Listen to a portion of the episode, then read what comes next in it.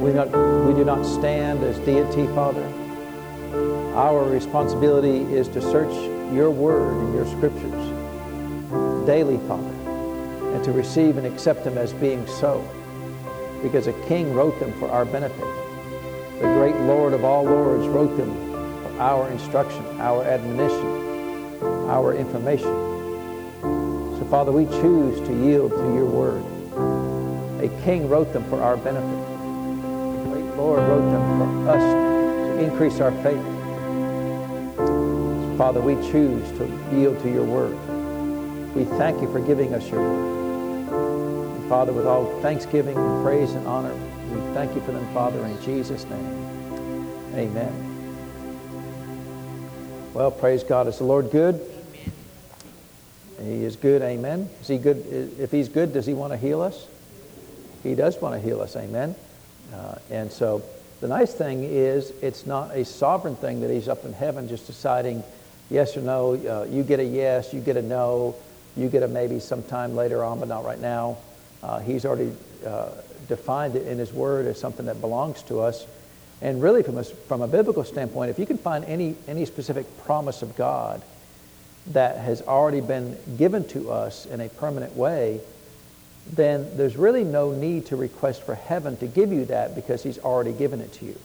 And it's really kind of poor taste to go back to the Lord and ask him to give you something that he's already told you that belongs to you. And yet many Christians will pray to the Lord, Lord, please heal me. And there's really, especially in the area of healing, there's no need to do that because he already said, the believer shall lay hands on the sick and they'll what? recover. So do you need to ask the Lord, Lord, is it okay if the believers lay hands on the sick? And, and his response would be like, I thought I already covered that. I thought I already told you you could lay hands on them. Yes, Lord, but I need to know if it's okay if I lay hands on them. And the Lord's like, I, I told you it's okay. In fact, I commanded you to do it. Okay, I know you commanded us to do it, Lord, but is it okay if I do that? And he'd be like, uh, I think it was at Cool Hand Luke, the movie, right? What we have here is a failure to communicate, right? Uh, and, you know, there's so many times that the Lord's like, you know, I told you that. I know, Lord, is it okay if I do that? And, and the Lord's like, okay. Something is not getting across here. Amen? And that's the thing I love about the Word of God is it's not a difficult book to read and to understand. Uh, you know, there's uh, 80, 90% or more, you can just read it go, well, that makes perfect sense. You know, there may be a few scriptures that you have to dig a little to, to get some discernment to know what they mean and how to apply them to your life. Uh, like the book of Numbers, all the, you know, the 27 generations of begats. Okay, I'm sure that's important.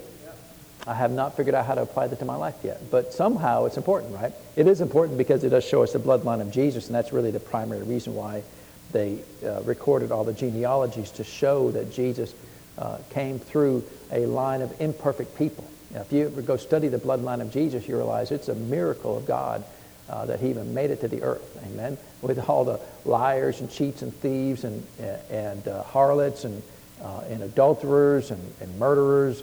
I mean, it, it, it's, it, he does not have a clean family tree, right? Anybody got skeletons in, in your closet? He's got a whole, uh, whole army of skeletons in his closet. Amen. And so we finished up with some questions last time we were here. I know Miss Marilyn was here uh, with us last week and, and teaching on healing. And doesn't she have a good testimony in healing?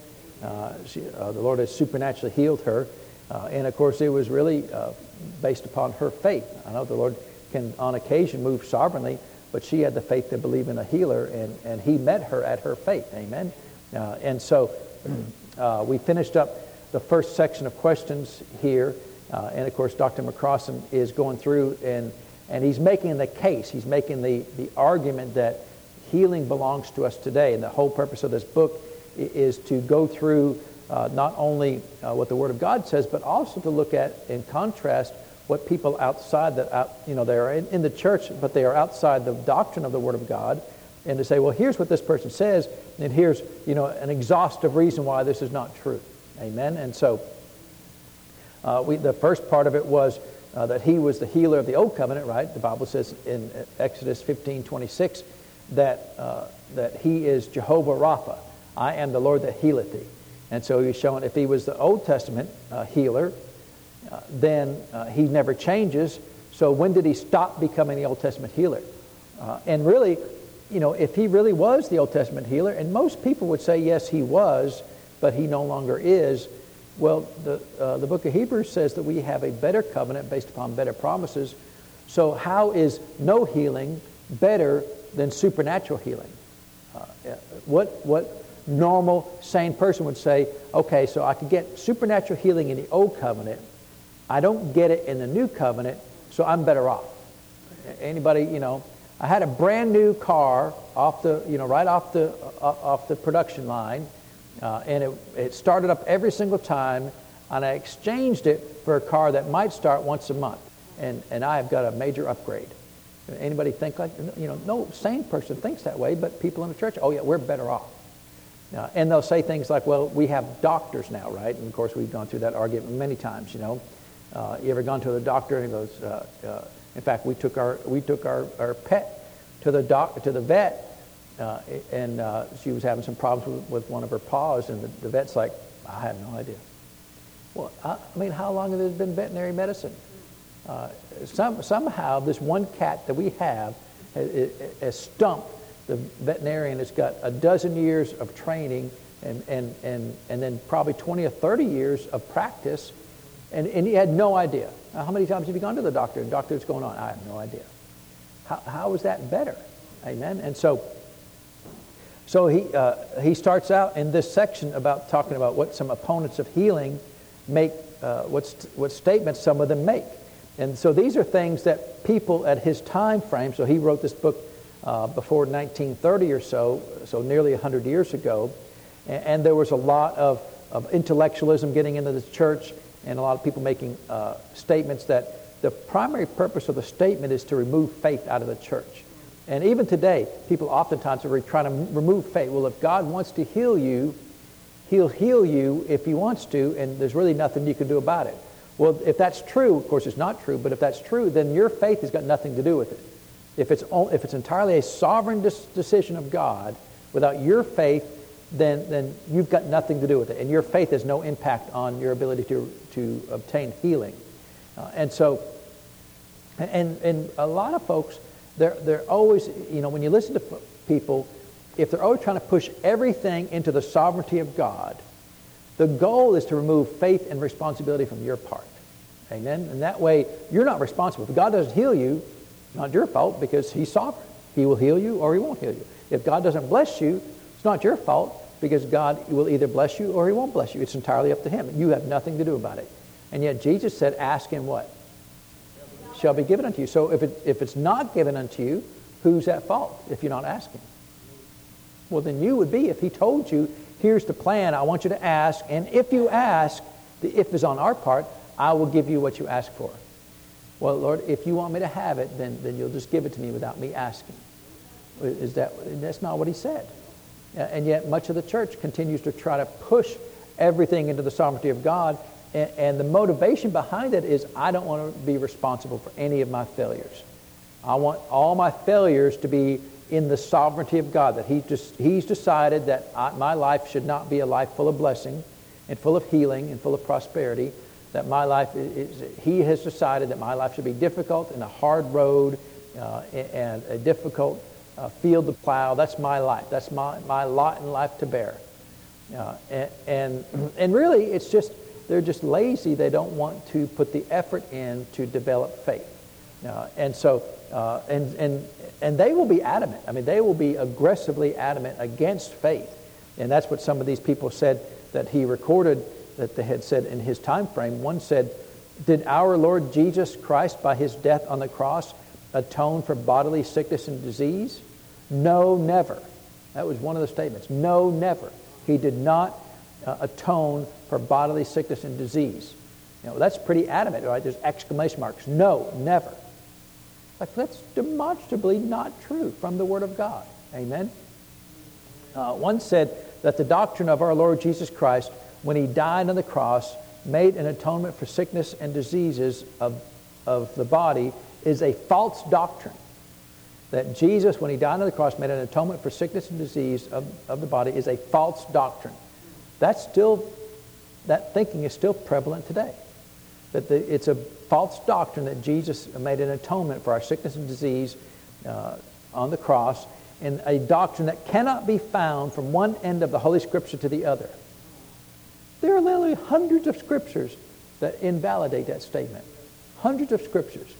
Uh, and, you know, if there are hundreds of scriptures, and there are, because we, we recorded every single one of them in that book over there, there's 435 scriptures in there.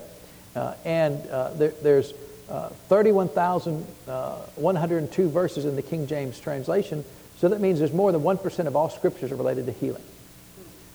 So that's a lot. I mean, one out of every 100 scriptures you read is going to say something about healing. Unless you get in, in, stuck in the book of Numbers, right? The Begats, you know, there might be one out of every 200. Uh, but so, but that's still a lot, amen?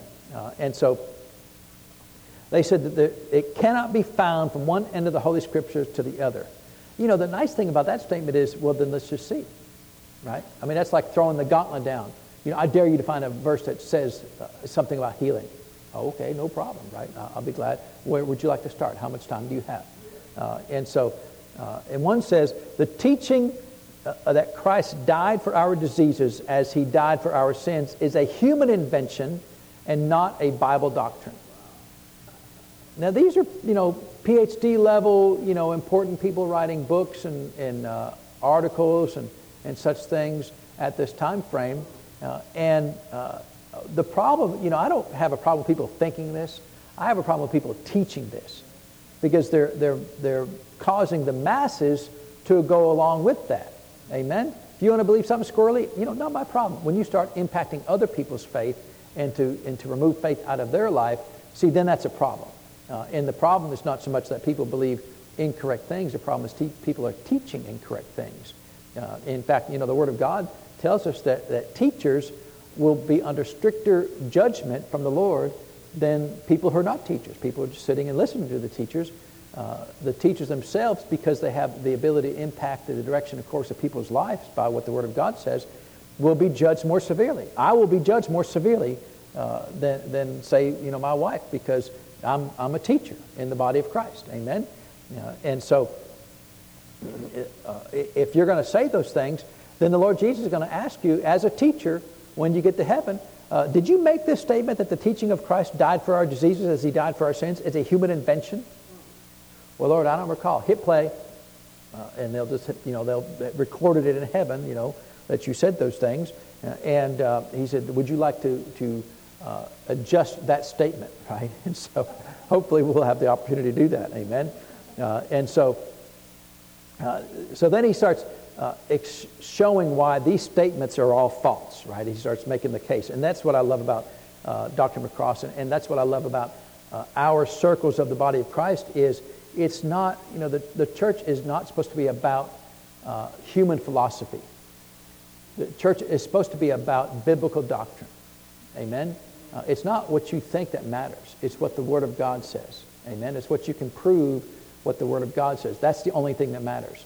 Uh, and the nice thing is, uh, if we don't know, we've got a, a finite number of books in the Word of God that we can research to find out if it's so or not. Amen. It's not an infinitely long book. Uh, it's not an impossibly uh, difficult book to discern. Uh, you can just, I've gotten to where sometimes you just type something in Google and it'll just, it'll show you where that verse is at. It's like, I know it's got something to do with this. And you don't have to be close. It'll just show you, it's like, okay, that's where it's at. Uh, and so you can find stuff easily today. If you're looking for concepts or ideas, you know, if you know the word, then you can uh, search in a Bible program for that. But sometimes you don't even know the word, you just know the concept. And, and many times you can search just on that concept and it'll show you five verses that, are related to that verse. So he made this statement about himself uh, before he starts with the actual uh, dissertation and the argument about uh, these statements. He says, Let us lay aside all prejudice and examine the Bible teaching on this most important subject. And so that, that's a good way to, to uh, uh, uh, start with is let's look at what the Bible says about this. Amen? Uh, we don't have to get into philosophy. We don't have to make any, any intellectual arguments. Let's just see what the Word of God says. And to me, that should settle everything. Amen? That should settle all arguments. He said, he said the writer talked about himself because it's, you know, especially back then, it was not good taste to, to say, well, I think this. That typically when you were writing books at this time frame, you would rarely say, well, I believe this as the author. You would talk about yourself in the third person, where he says, the writer, so he's talking about himself. The writer is Scotch Canadian and cannot possibly believe any doctrine until he has found the best possible scriptural reasons for doing so. And that's a good way to be, amen? That you don't believe anything anybody says until you have found the best possible scriptural reason to believe that, amen? So if someone says, God doesn't heal today, well, I need to have book, chapter, verse about why God doesn't heal today.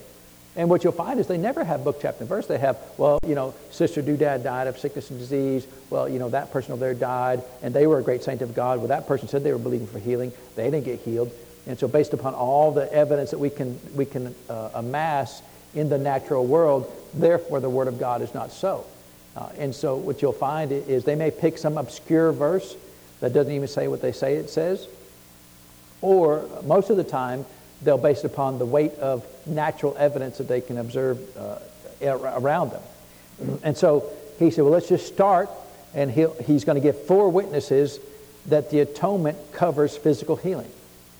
So when the person made the statement that there, uh, it cannot be found from one end of the Holy Scripture to the other, he said, well, let's just show you how it, how it is found in the Scriptures from one end of the Scripture to the other.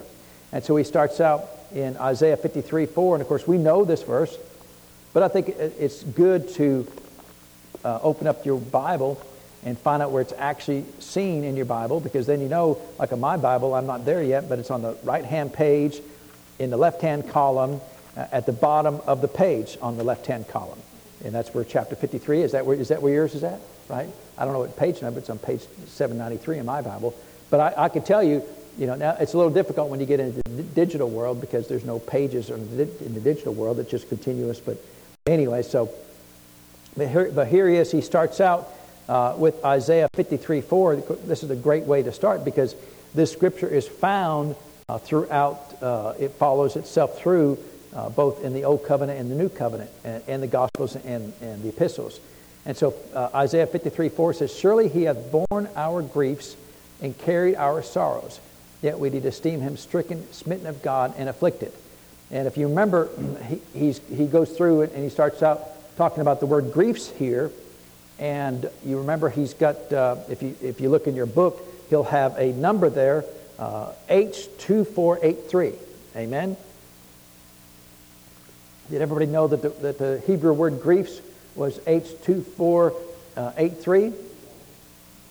no, hopefully you remember that right. I, I, mean, I know a few of them, right? Like uh, Agape is uh, Greek number 26. Amen. And I think uh, Hebrew number one is Abba Father. And I think that's about all I know, right? There's about 8,000 uh, unique words uh, that uh, Dr. Strong had listed. And, and so uh, he just randomly picked these numbers, right? There's, there's not any, I think they're sort of alphabetical, but they're not even strictly alphabetical. and so griefs in the Hebrew was, the, was number 2,483 unique Hebrew word that he identified from the Old Covenant writings. And so that's where it came up with that number. It doesn't mean anything at all, it's just a number. And so, uh, but it makes it easy to, to look up that word. Uh, in fact, if you, if you use a Bible program like I use, you can type in the, the number H2483 and it will show you every location where that exact Hebrew word was used, every verse of that Hebrew word was used. And so if you're studying these topics, if you're doing a topical study like healing, that's a good way to do a topical study. We'll just find out everywhere this Hebrew word is used because what you'll find is, in this case, it was used 24 times in the Old Testament. Uh, and out of those 24 times, 12 of them it was translated as sickness. Uh, seven times it was translated as the word disease. One time it was translated as the word sick. And four times it was translated as the word grief. So what you'll find is any Greek or Hebrew word the English translators will translate that in multiple ways to, because sometimes one English word fits a little bit better. Sometimes they just got it wrong. You know, sometimes they said, well, we think it means this, but then you look at the context and it's like, well, I think it might have been that. I mean, so, and so sometimes they have valid reasons for that, but a lot of times it's just what fits best in that. You know, as translators, you, uh, translations are always an exercise in compromise about what's the best way to get this thought across uh, in, in a different language than the original language that uh, we had uh, the scriptures were written in. Uh, and so he went through, and, and we're not going to go through all of those, but what you'll find uh, is in all of those cases, in those 24 times where it's sickness or disease or sick or grief, well, that's talking about being sick. Amen. Now, we don't typically use the word grief in the, in the idea of sickness and disease. out of the 24 times, it was only translated four times as the word grief. The other times, sick, disease, or sickness, that's clearly physical sickness. Amen. Uh, and so, what you can find by, uh, if you go through all of these things, uh, all of these uh, uh, scriptures, these references of these 24 cases, you'll find that it's talking about diseases or sicknesses, and you can tell from the context it's talking about a physical ailment. Amen. It's not a spiritual sickness, not a mental sickness. It's a physical disease of some kind, right? Uh, you know, a common one, of course, was leprosy. But if you go to Deuteronomy chapter 28, it's got all kinds of things the botch, the itch, you know, and all kinds of things, you know, that, that sounds uh, like you should spray something on it. And so, uh, uh, but they're physical diseases, amen? And so, uh, so the King James translated that word that was uh, uh, really meant for sickness as griefs. And, and if you go through some modern good translations, they will have translated that correctly. One of the best modern translations is the RSV, the Revised Standard Version, that was, uh, uh, I think, published originally in 1946, and um, uh, I think it was revised. The revision was revised again in like 1952, and it's a good, solid translation. It's fairly modern, so at that time they had some additional information, Dead Sea Scrolls, and, and, and uh, some additional uh, insight into the Greek and Hebrew. And so that, and that's one reason why uh, we get new translations because we get more information, right? Somebody will go re- find something and they may find some old Greek manuscript. It has nothing to do with the Word of God, but it gives them more insight into some of the old Greek words, and they can use that to, to better understand uh, some of the Greek and Hebrew words. Amen. Uh, and so I've got no problem with, with new and modern translations. Some of them are better than others. Uh, and, it, and if you really, you really need to go and read well, what, what, was the motivation for this particular translation, right? What, what, why were they wanting to do that? What, uh, what was their primary intent? And so you go through some translations like the Young's Literal Translation, was written by uh, Dr. Robert Young in 1898, and that's a common translation. One of his primary goals was to, was to improve the tense of the verbs. And so he wanted to make sure if a verb was intended to be a continuous action or a present tense action, uh, instead of trying to force it into a, a, a good sounding English phrase, he would prefer to make it sound like the original intent was. And so it doesn't always read uh, like you're reading a story, but the intent was to get the point across that some of these things are continuous actions. So, anyway, uh, uh, Brother Hagin actually told the story. He knew one of the translators that was on the committee to translate the RSV, the Revised Standard Version, back in, in the 40s uh, when it was originally created. And they, so typically you would have a committee of people and they'd be assigned different parts of the scriptures. You go do this book or you go do this chapter. Uh, and one of the, one of the foundation principles of the translators uh, was uh, the original agreement was to translate each verse in the most accurate way. Well, that sounds like a fair, uh, a fair goal, right? Uh, and so instead of going, well, I've always believed that it should say this, well, it doesn't matter what you believe it should say. What does it actually say, right? As you understand, as far as you understand the language, what does it say? Uh, and so that was the original intent. When, we, when we're going to go through the Old Covenant and the New Covenant, and, and when we get to each verse, uh, to the be- very best of our ability, we're going to translate, regardless of what we think about it, we're going to translate the way it should be translated. That should be a fair statement. Until they got to Isaiah 53, verse 4, to this very verse, right? which again in the King James says, Surely he hath borne our griefs and carried our sorrows. Well, when you read that just at the surface level, it doesn't really say anything much about sickness and disease. Amen. Griefs and sorrows sounds more like emotional problems, right? Griefs, sorrows, you're not happy, you're, you're depressed or sad, and that sounds more like mental issues or even spiritual issues, but doesn't really sound much like physical issues. And so they got to Isaiah 53, uh, verse 4, and it says that the other translators were unwilling to translate griefs and sorrows that we see in King James to their more accurate uh, versions of sicknesses and pains. Because that's the, the more accurate translations of griefs and sorrows is sicknesses and pains, which lends the idea that he's specifically talking about physical ailments. Amen. Not mental issues or spiritual issues, but physical ailments. Uh, and because they said, uh, and they quoted this, they said, if we do this, in other words, if we translate the, the, this griefs and sorrows as sicknesses and pains, If we do this, it will play right into the hands of those who believe in healing. So we're not doing it. Well, that is, is just uh, intellectual criminality, right? I mean, it's just, uh, and so that, that person, the Brother Hagin, new person that was on the committee, he resigned.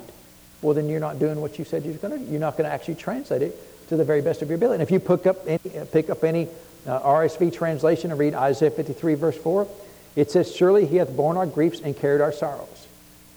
That, that is a, a cowardly way to translate that, right? Because they knew better.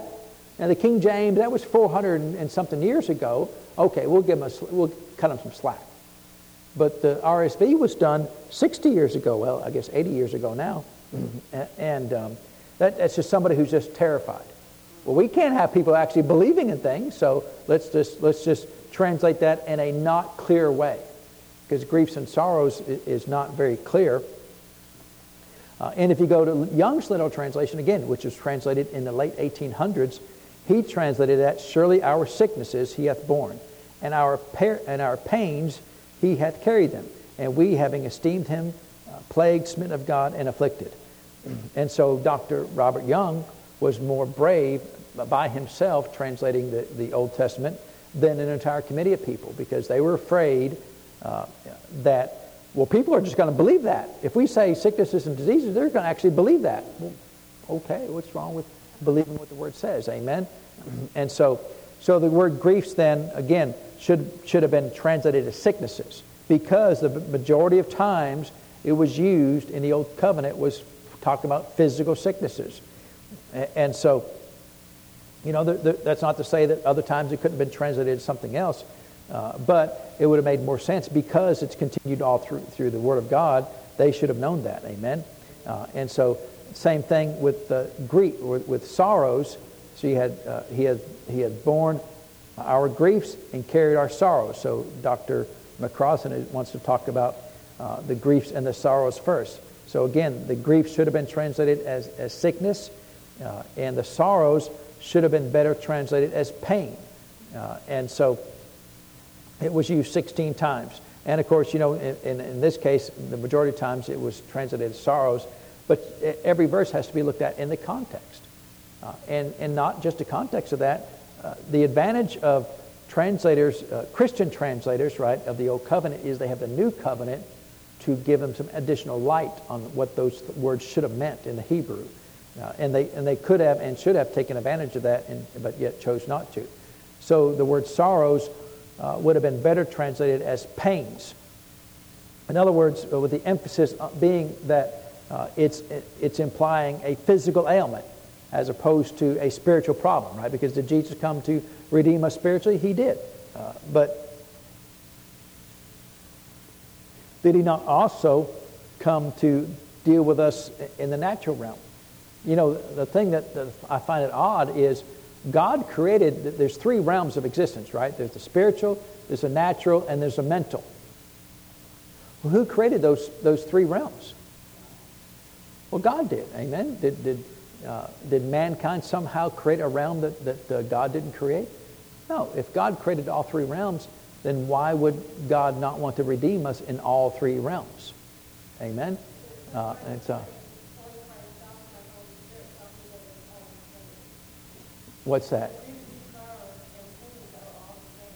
Yeah, they're talking about physical ailments, right? Yeah, and so uh, it's, uh, but that's not the argument that these folks were making to dispel faith out of the church. Uh, they were trying to say it's only, it's only spiritual things that God dealt with. Uh, and yet, really, uh, in all of redemption, if you look at the whole plan of redemption, not just the area of, of uh, healing, the whole plan of redemption covers every aspect of humanity uh, spirit, soul, and body. and so, so the word sorrow should have been better translated as, as uh, pain. So back to Isaiah 53 4, he hath borne our sorrows, or borne our sicknesses, and carried our pains. That would have been the more appropriate way to translate uh, that verse.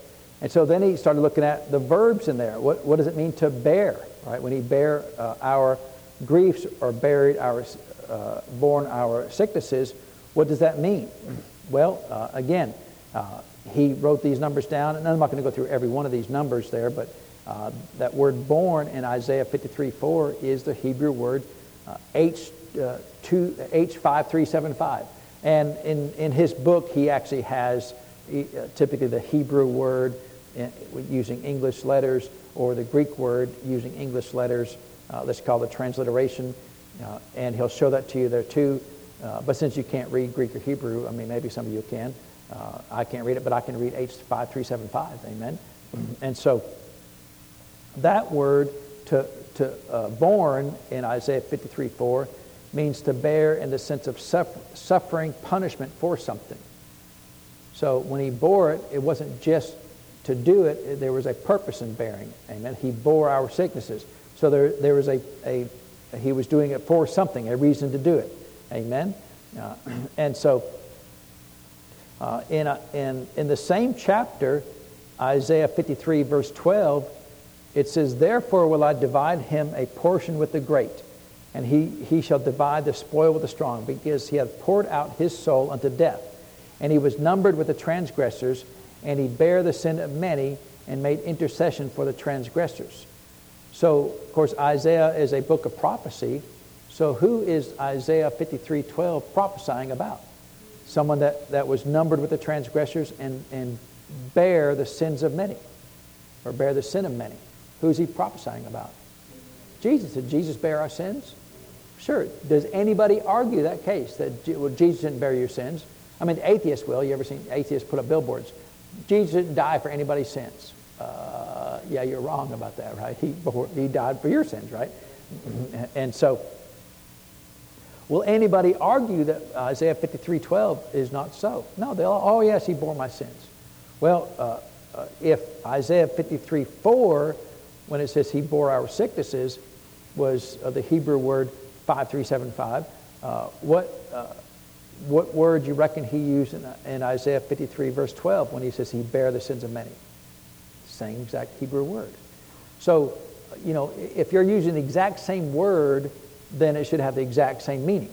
And so here, here he is. If he bore the sins of many, which means to bear the suffering and punishment for something or somebody else, then, then if he did that for our sins, and then the writer said that's exactly the same thing they did for our sicknesses, then that's part of the atonement process, right? If he, if he took that on him to bear that for the benefit of somebody else, then, and that's what the, the, the, uh, uh, the argument that Dr. McCrossan is using.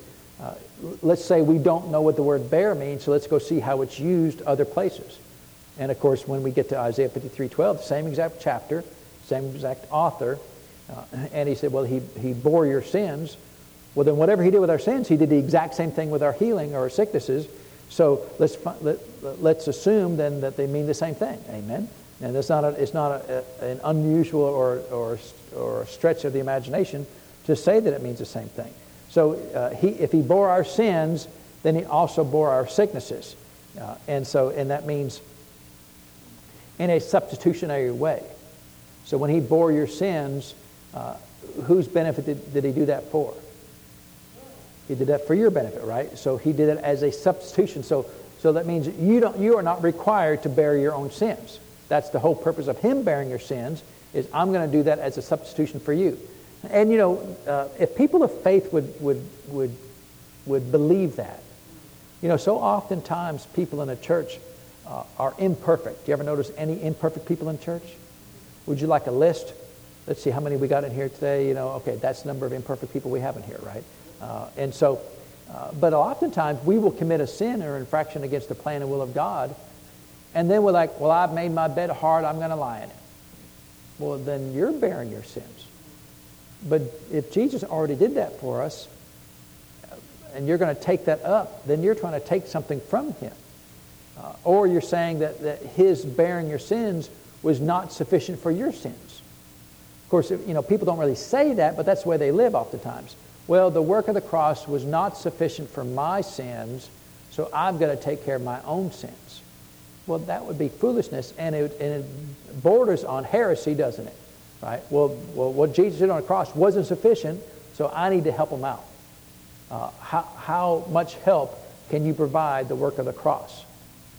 Lord, I, your cross, it just wasn't quite enough. It wasn't enough for my sins, right? Uh, and so I, you know, I've had the discussion with people. Well, you know, I've really done some bad things, implying that the work of the cross. So, so you're telling me that what you've done is worse off than what the cross paid for you. People that know the Lord, or at least know a little bit about the Lord, they'll say things like that. Well, I've done too many bad things. You're telling me that, that the blood of Jesus was enough to cover billions of people's sins except for yours. That's impressive. I mean, you, you must really be a, a super impressive sinner that your sin was greater than the work of the cross.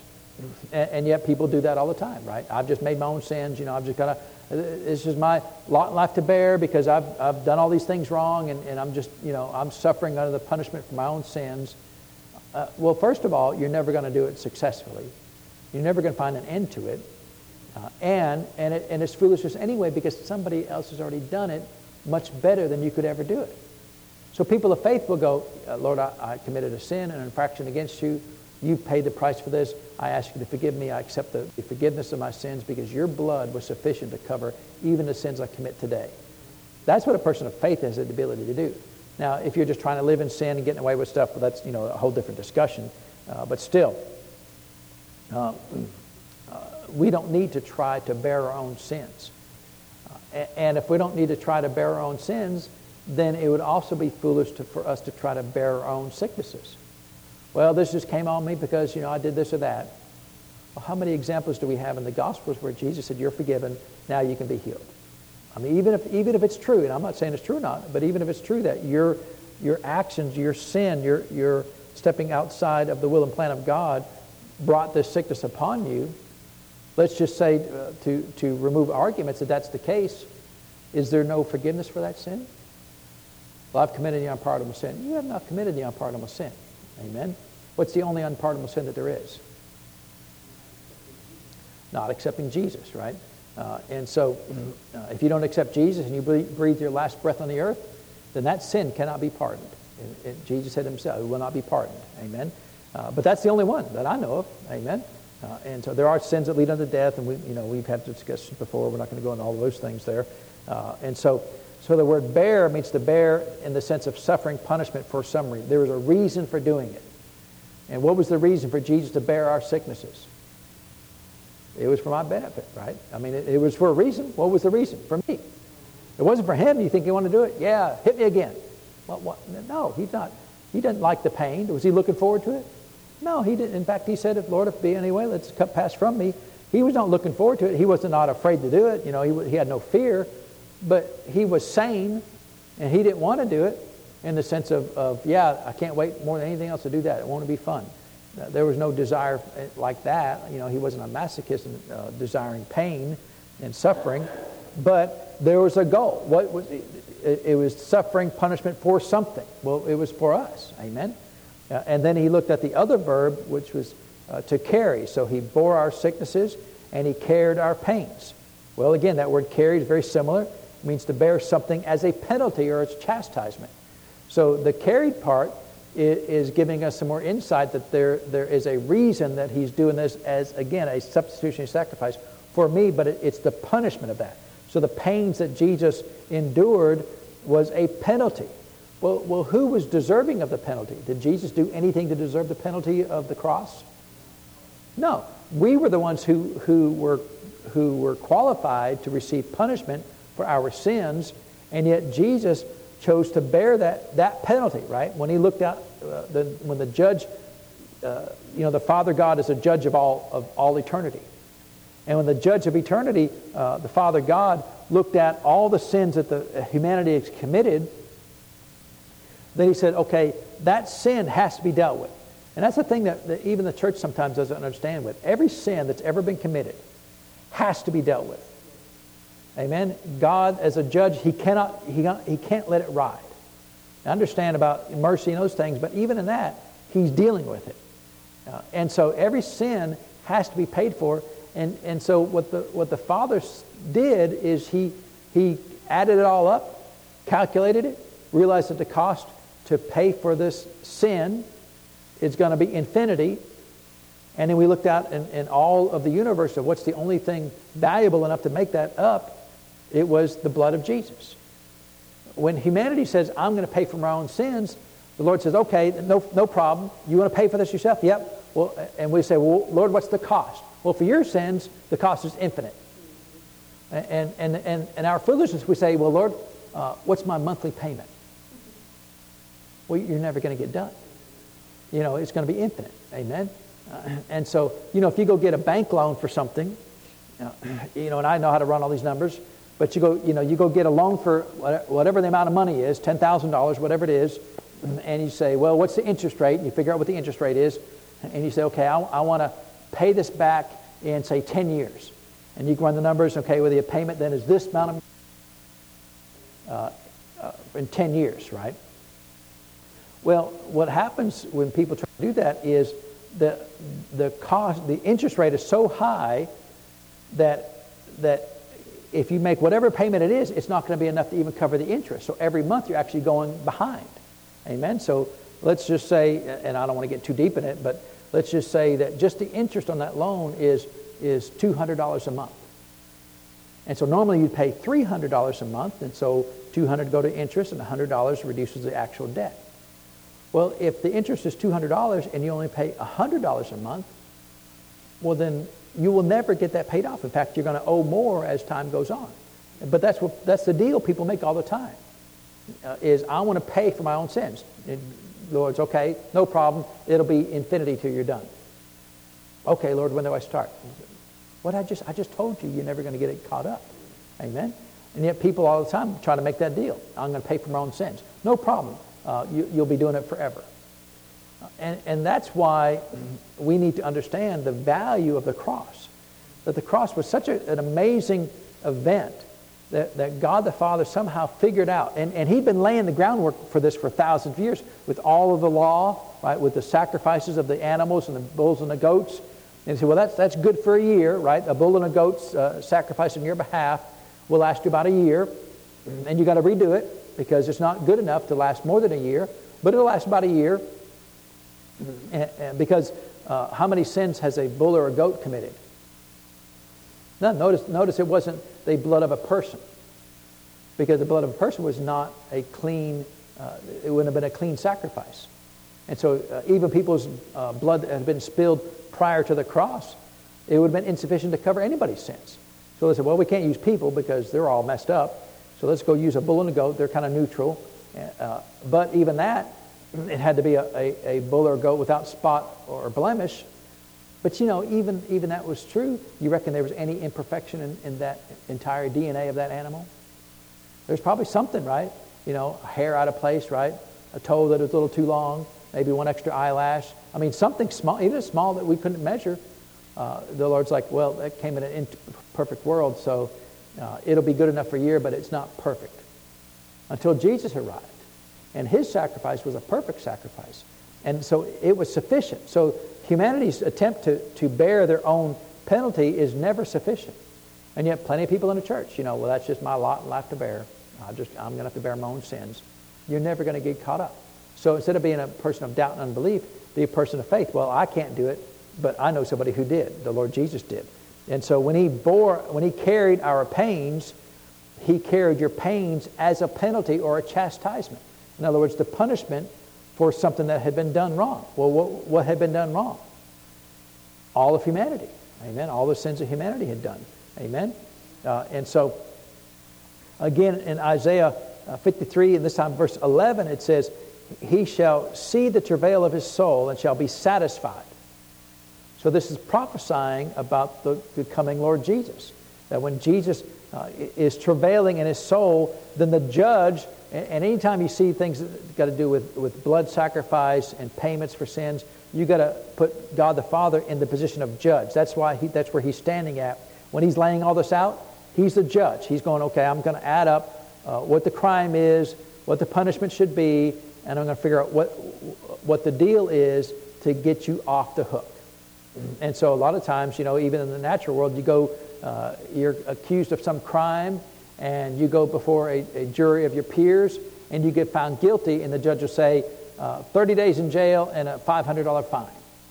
That's how you get out. And, and so people are, well, that's what they, that's what they got to do. They got to go to jail for 30 days, pay a $500 fine, and that's sufficient to cover that sin. Well, when the judge of the earth measured out the infractions of all humanity, the cost was always infinite. Amen. It doesn't matter how you run the numbers, it always comes out to infinite. Uh, and so he said, uh, when he looked at the travail of, of the soul of Jesus, he said, that's, that's satisfactory. That's enough. Amen. Uh, by his knowledge shall my righteous servant justify many. The word justify means declare free from guilt. We are justified by, by the Lord Jesus. Amen. We are declared free from guilt by the judge. The judge has looked at, looked at our uh, infractions, counted up what the cost of paying for those infractions were, looked at the account of the blood of Jesus, and said, paid in full. Right? He, I, I now declare you free from guilt, not because of anything you've done, but because somebody else took the guilt on your behalf. So he said, uh, but by his knowledge shall my righteous servant justify or declare free from guilt many. For he shall bear, or that word bear there in, in uh, uh, verse 11 is the same word as carried uh, from verse 4. Uh, and so it implies bearing something as a penalty for uh, or chastisement. So he shall bear or carry as a penalty or chastisement their iniquities. So he's going to bear that uh, for the purpose of, of receiving the punishment that's due for those sins and uh, sicknesses and disease, or the sins that we've committed. Uh, and so, uh, again, uh, uh Young's literal translation of, verse 4 uh, says, Surely our sicknesses he hath borne, and our pains he carried them. And we, we have esteemed him plagued, smitten of God, and afflicted. the, the Leeser translation, and it's a good Old Testament translation, he was a, a, a Jewish scholar and so he only translated the Old Testament, uh, but he even got it right. He didn't have any insight into the New Testament because he was a Jew, uh, but he was a Jewish scholar, and he translated Isaiah 53 4 as, But only our diseases did he bear himself, himself, and our pains he carried, while we indeed esteemed him stricken, smitten of God, and afflicted. And so, so he's making the case. So he talked about the, t- the two words there, uh, the two nouns there, uh, uh, sicknesses and pains, and the two verbs there about bearing and carrying. Uh, and uh, he'd gone through those things. And then, then he, he references, and I'm just going to read this because it's a lot of words here. he, he just mentions a particular commentary on the book of Isaiah. and so it says, it, it is to be kept in view that the griefs which the servant Christ is here described as bearing as literally sicknesses. So, not some spiritual problems, physical sicknesses. And that similarly, the sorrows may be diseases. Matthew, in his quotation of this verse, takes the words to refer to bodily ailments. And that interpretation is part of the whole truth. For Hebrew, though, uh, drew no sharp line of distinctions between diseases and, uh, of the body and those of the soul, as, as we are accustomed to draw, all sickness as taken to be the consequence of sin. So he's telling us that we really needed the New Testament to give us insight of what the Old Testament was saying. And that's, that's the value of why uh, we study all of the Word of God, not just the Old Testament, not just the New Testament, but we study all of the Word of God. Uh, but he says all sickness should be taken to be the consequence of sin. And that's true, right? So it's not necessarily your sin. I mean, it could be, right? Your sin could open up the door for sickness and disease. But the reason why there's sickness and disease in the earth is because there's sin in the earth. And so it's not always because of something you've done wrong, but because of, uh, the family of, of humanity has, has only engaged in sin for as long as we've been the family of humanity, then sickness is running rampant in the earth. Amen? Uh, and so it's an unfortunate uh, situation we find ourselves in, but fortunately, the Lord Jesus has given us a way out. Uh, and so then he, he starts talking about, we don't have time to start and go into all of this here. Then he references the next, so that's Isaiah 53 4. And turn over to Matthew uh, chapter 8. So, Matthew chapter 8, then we see uh, this same uh, verse essentially repeated from the Old Testament now into the Gospels. And this is a, a good rabbit path to, to learn and know. Uh, and so it says here, let's start in verse 14 of Matthew chapter 8. It says, And when Jesus was come into Peter's house, he saw his wife's mother, his mother in law, in other words, laid and sick of a fever. And he touched her hand, and the fever left her. Now, if you go to Luke's version of that, it says he rebuked the fever, which I think is an interesting assistance there, that sometimes you can speak to the sickness and disease. And all things in this natural world has the ability to hear faith. And so when he rebuked the fever, well, the, is the fever a person or a thing or a spirit? No, it's just the fever. Uh, and, but it resides in the natural world, so it has the ability to hear faith and will respond to faith. Uh, and so it says, He touched her hand, the fever left her, she arose and ministered unto them. And when the evening was come, they brought unto him many that were possessed with devils, and he cast out the spirits with his word, and healed all that were sick. Now, when you read that verse, then it's clear that when he's talking about healed all that were sick, what way were they sick? Physically, right? I mean, that, that should be obvious from the context of that and all of the other stories we see about Jesus healing that he was talking about their physical sickness, leprosy, right? Uh, uh, paralysis, uh, different things that they had uh, physical ailments with. It says that he healed all of them. And then it says in verse 17 that it might be fulfilled which was spoken by Isaiah the prophet, saying, Himself took our infirmities and bare our sicknesses. So that's a direct quote from Isaiah 53 4. So, in the context of what Matthew is saying, then, uh, that it says that Jesus fulfilled that statement. That when the, it was prophesied by Isaiah that he's going to bear these things and carry these things. And then when we get to Matthew chapter 8, it said, See, look, he's doing what was prophesied of him hundreds of years ago. And that's the thing I find odd is that how is there any Jewish person left on the earth? That, you know, any Jewish person could go and see what that was prophesied, and then they go and see the record of Jesus uh, and see, well, he did exactly what that prophecy was supposed to be. So only the Messiah could do all those things, right? I don't know how there's any Jewish person left on the earth. Uh, any intelligent Jewish person on the earth, right? I mean, you're always going to get people who just, well, that's just the way it is. Uh, but any, you know, I know lots of Jewish, or know of, a lot of intelligent Jewish people who, who will not become Christians. It's like, well, make any, why would you not? How could you not? Uh, you, you, see the, the results of the work of Jesus.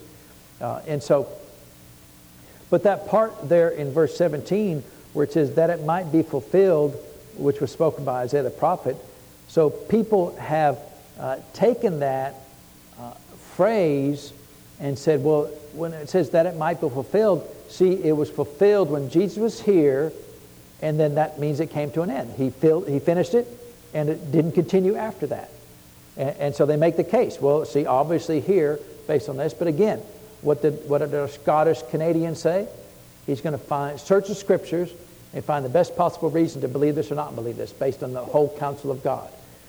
And yet people will oftentimes take a phrase like this and say, see, if it was fulfilled, then it means it came to an end that he, he took care of our sickness and diseases when he on the earth, but now that he's no longer on the earth, that it came to an end. Is that a valid argument? Well, I mean, uh, we all know that the answer is no, right? That it's not a valid argument. That when it was fulfilled, it didn't come to an end.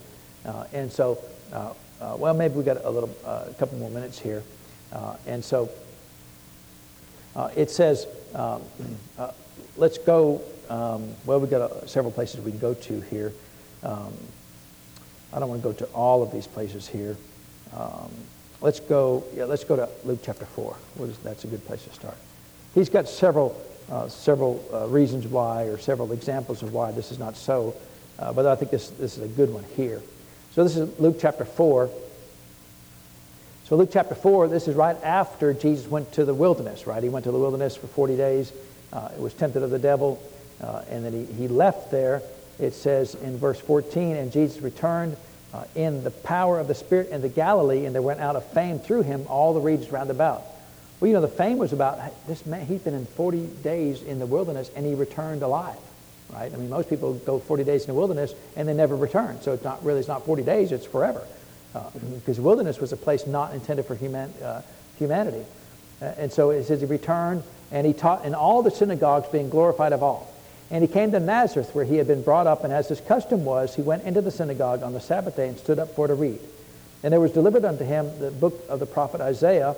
Uh, and when he opened the book, he found the place where it was written. So a common, a, a common uh, custom that they had was even though he wasn't the ruler of the synagogue, you could go in and say, I want to do scripture reading today. And there used to be a thing. There used to be a, a thing where churches would say, we're going to have scripture reading, and they'd say, you know, uh, brother so-and-so, please stand up and read, read the scriptures. Amen. And that was, uh, anybody go to a church like that? I mean, I never went to a church like that, but, but I've heard stories that they did that. And of course, uh, that would have terrified my pastor because uh, he didn't like reading. Uh, uh, and in fact, when we got married, um, you know, we, we, got, we got engaged, and they said, We're going to get married in six months, and, um, you know, we'd like you to do the ceremony. He said, Okay, great. he said, What are you going to do about the vows? He said, Well, we're going to write our own vows. Okay, no problem. He said, I need a copy of them. Like, okay, you know, I'll get you a copy. And then we'd meet, we met every month until we got married, just, you know, for some uh, premarital counseling. Uh, and every month, where's those vows? Well, I'm not quite finished with them. I need them. Okay, well, I'll get them, you know. Uh, where's the vows? Uh, and I, I, why is he so, I mean, I just give them to you the day we get married, right? Here they are. But see, I didn't know him the, well enough at the time. He wanted to read them a thousand times to make sure there's no words he didn't un- misunderstand or nothing he didn't know what, how to pronounce. Uh, for him, reading a, a, a, a, just a paragraph without having seen it first would have terrified him because uh, he just he was not that kind of person. Who just well here's the just read it right? There's no way he would have done that right? And so he would have never done this. He would have never said give me a scroll just any scroll. Yeah give me that one. There's no way he'd have done that. And so but jesus did that. Amen. Uh, and it was a scroll. It wasn't a book. It was a scroll. And he said he found the place where it was written the spirit of the lord is upon me because he hath anointed me to preach the gospel to the poor. He hath sent me to heal the brokenhearted, to preach deliverance to the captives, and recovering of the sight to the blind, to preach the acceptable year of the Lord. Uh, and so, and it goes, it goes on down. Uh, and it says he closed the book and he gave it uh, again to the minister and sat down. And the eyes of all them that were in the synagogue were fastened on him. And he began to say to them, This day is this scripture fulfilled in your ears. Well, that's what he said about what he did in Matthew chapter 8. So when it, it, was fulfilled, and I said, well, when Matthew chapter 8 said he bore our sickness and diseases, then it was fulfilled. That means it, it was it, that he finished it right there. And it didn't, didn't continue past that. And so uh, Jesus is saying here that uh, this, pro- now this is prophecy from Isaiah 61. We, don't, we're not going to read it because it just says exactly what he just said. Um, Isaiah 61, verse 1 and 2. Uh, and he says, This day is this scripture fulfilled in your ears. Well, what did Jesus say he was going to do? Well, one thing he said he's going to uh, preach the gospel to the poor. Did that, did that come to an end? No, it was the beginning of the preaching of the gospel. So even though it was fulfilled, in, in, other words, it's fulfilled, the beginning of that has started and it never came to an end. Is, is he still preaching the gospel to the poor? Sure. Are we still preaching deliverance to the captive? Well, sure. But he said it was fulfilled that doesn't mean it came to an end there. That just means when it actually came into existence, uh, instead of being a prophecy, it has come in, into existence in the earth. The, the, the promise of the, of the prophecy was, I'm going to do these things, and then when he started doing those things, see, it's fulfilled. We're starting right now. We're not going to stop. Uh, healing the brokenhearted. Has he, is he still healing the brokenhearted? Sure, right? And so if those things are true, and the last thing he says, uh, setting at liberty the bruised, or the enfeebled or the broken down, is he still setting at liberty the bruised? Well, sure he is. Did that come to an end in the ministry of Jesus? No. Uh, and, and so if those things are true, then one of the other things he said in, in, a, in um, uh, quoting the prophecy is uh, uh giving sight to the blind. So if he's still preaching the gospel, even though it was fulfilled, if he's still preaching deliverance to the captive, uh, if he's still uh, setting at liberty those that are bruised, if he's still healing the brokenhearted, and that didn't come to an end, even though he said, This day is the scripture fulfilled in your ears, then he's also still healing the, the blind. So again, uh, uh, you can't, you can't pick and choose, well, that one's stopped, but these other ones are continuing, right? Is the gospel still being preached? I mean, you don't have to even argue any of the other cases. Clearly, the gospel is still being preached. If the gospel is no longer being preached, then it, it ended at the ministry of Jesus, and there's no point for the book of Acts forward. We could have just ended the church and gone home to be with the Lord. No, that's not the way. That's not the way it was worked. So, so uh, the phrase about uh, this day is this scripture fulfilled, it's the beginning of a continuous fulfilling and not a, uh, uh, the way he said it, is not a singular completed event. Right? It didn't, when he said it's fulfilled, it didn't mean it came to an end there. It's just now it's beginning at this point in time. We're doing that. And so, uh, but people who are looking for uh, arguing against faith will just say any, anything that they can come up with to prove that faith is not continuing today. Uh, and that's what they'll do. They'll pick up, we'll see that it was fulfilled. And so if it's fulfilled, that means he's not doing it anymore.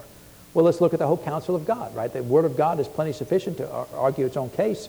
Uh, and let's leave the Matthew 8, 17 alone until we go and search other phrases of the same use of this phrase.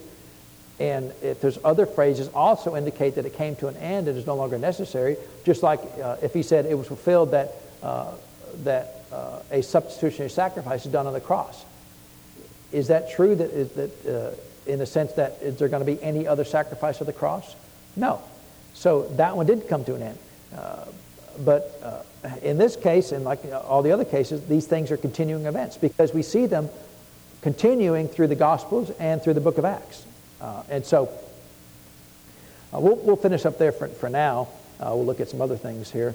But again, he, he's going through and making the case, looking at Isaiah 53 4 and some of the arguments about why this is not for us today, why it came to an end, uh, and showing how they're just, they're just kind of empty arguments. Amen. Uh, and, and for me, you know, uh, anytime I hear somebody try to do away with the supernatural, I'm always suspicious. Uh, and yet, much of the church, they, they, are routinely trying to remove the supernatural aspect out of the church. And if, if we remove the supernatural aspect out of the church, then we, we might as well just call ourselves the Moose Lodge, right? The Elk Lodge or some other large game lodge, amen? Uh, the Bear Lodge or whatever, uh, because there's no, we're no different. We're a social gathering of people of like minds uh, and enjoying the fellowship of each other. Well, that's great. That's not the primary intent of the church. Amen. Uh, the primary intent of the church is to fulfill the plan and will of God in the earth until He returns. And so let's pray and thank the Lord for, for uh, His word today. So, Father, we do thank you for the word of God. And Father, we thank you that, that these things have not come to an end. That if you were healing in the Old Testament, you're healing today. If you were healing during the Gospels, you're healing today. Father, these things have not come to an end. You never intended them to come to an end. You didn't plan for them, Father, to. You intended them to continue until the need for healing is no longer necessary in the earth. And that will only come about when we all uh, exchange these bodies subject to death with bodies no longer subject to death. And so, Father, we thank you until that day comes, healing is available to us. And we thank you for it, Father. We give you the praise and the honor for it, Lord, in Jesus' name. Amen. You know, there will come a day when, when healing will come to an end, right? And the reason why is because the Lord will replace things with things that are better. He replaced the Old Testament uh, sacrifices with the sacrifice of Jesus. And since it was better, it was no longer need necessary to continue on with sacrifices. So sacrificial system came to an end because he replaced it with something better. Uh, uh, healing is the same thing that we have uh, supernatural healing available to us until we get something better. Well, the something better would be a body that does not require healing. Well, if you have a glorified body that does not require healing, wouldn't that be better? Until he will, re- he will retire things when there's no longer necessary. Not just randomly because, well, you know, at the first century after the last apostle died, you know, he did away with all this stuff.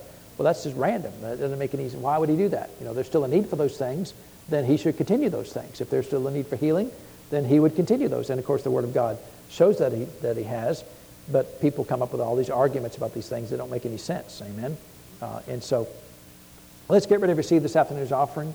Uh, and um, um, let's see, uh, I didn't even mention our birthdays this morning, right? We're, we're still in September, though. You get a birthday. Who else had a birthday? I mean, Jerry and Vicki had an anniversary, right?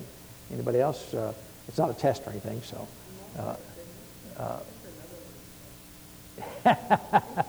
Chris, like there might be somebody else besides me, but I don't know. Uh, I'm the only one who has a birthday. Um, that's all right. Happy birthday to anybody. Yeah. Oh yeah, right. Yeah. And so yeah, you're right. Of course, Doris is like the month of October anyway, right? So come ahead, uh, Mr. Jared, and receive the offering. What's that, Doris? Oh, yeah, yeah, the birthday month, right? Uh, yeah, milk the whole thing as long as you can get away with it. Amen. Uh, well, you know, uh, I've enjoyed uh, Dr. McCrossan's book here because he, he makes really good arguments. And, and uh, you know, I, am not a big one to spend a lot of time on what other people say that's wrong about healing, but sometimes it's helpful to go back and, and see, you know, why don't you believe that? Because it doesn't make any sense to me, but it is, at least from an intellectual standpoint, it, I am curious about why do you possibly believe that God doesn't heal? And I'll listen to them, right? I, I want to hear why they don't believe that. And, and, and, you, and usually I come away kind of sad because, like, wow, you, you have never met the same God I've met. Amen. If you met him like I met him, you'd always know that God wants to heal you. Amen. Um, and so praise God. Well, is the Lord good? Amen. We'll be blessed. Uh, uh, we have uh, church Wednesday at 7 p.m., and uh, you're dismissed.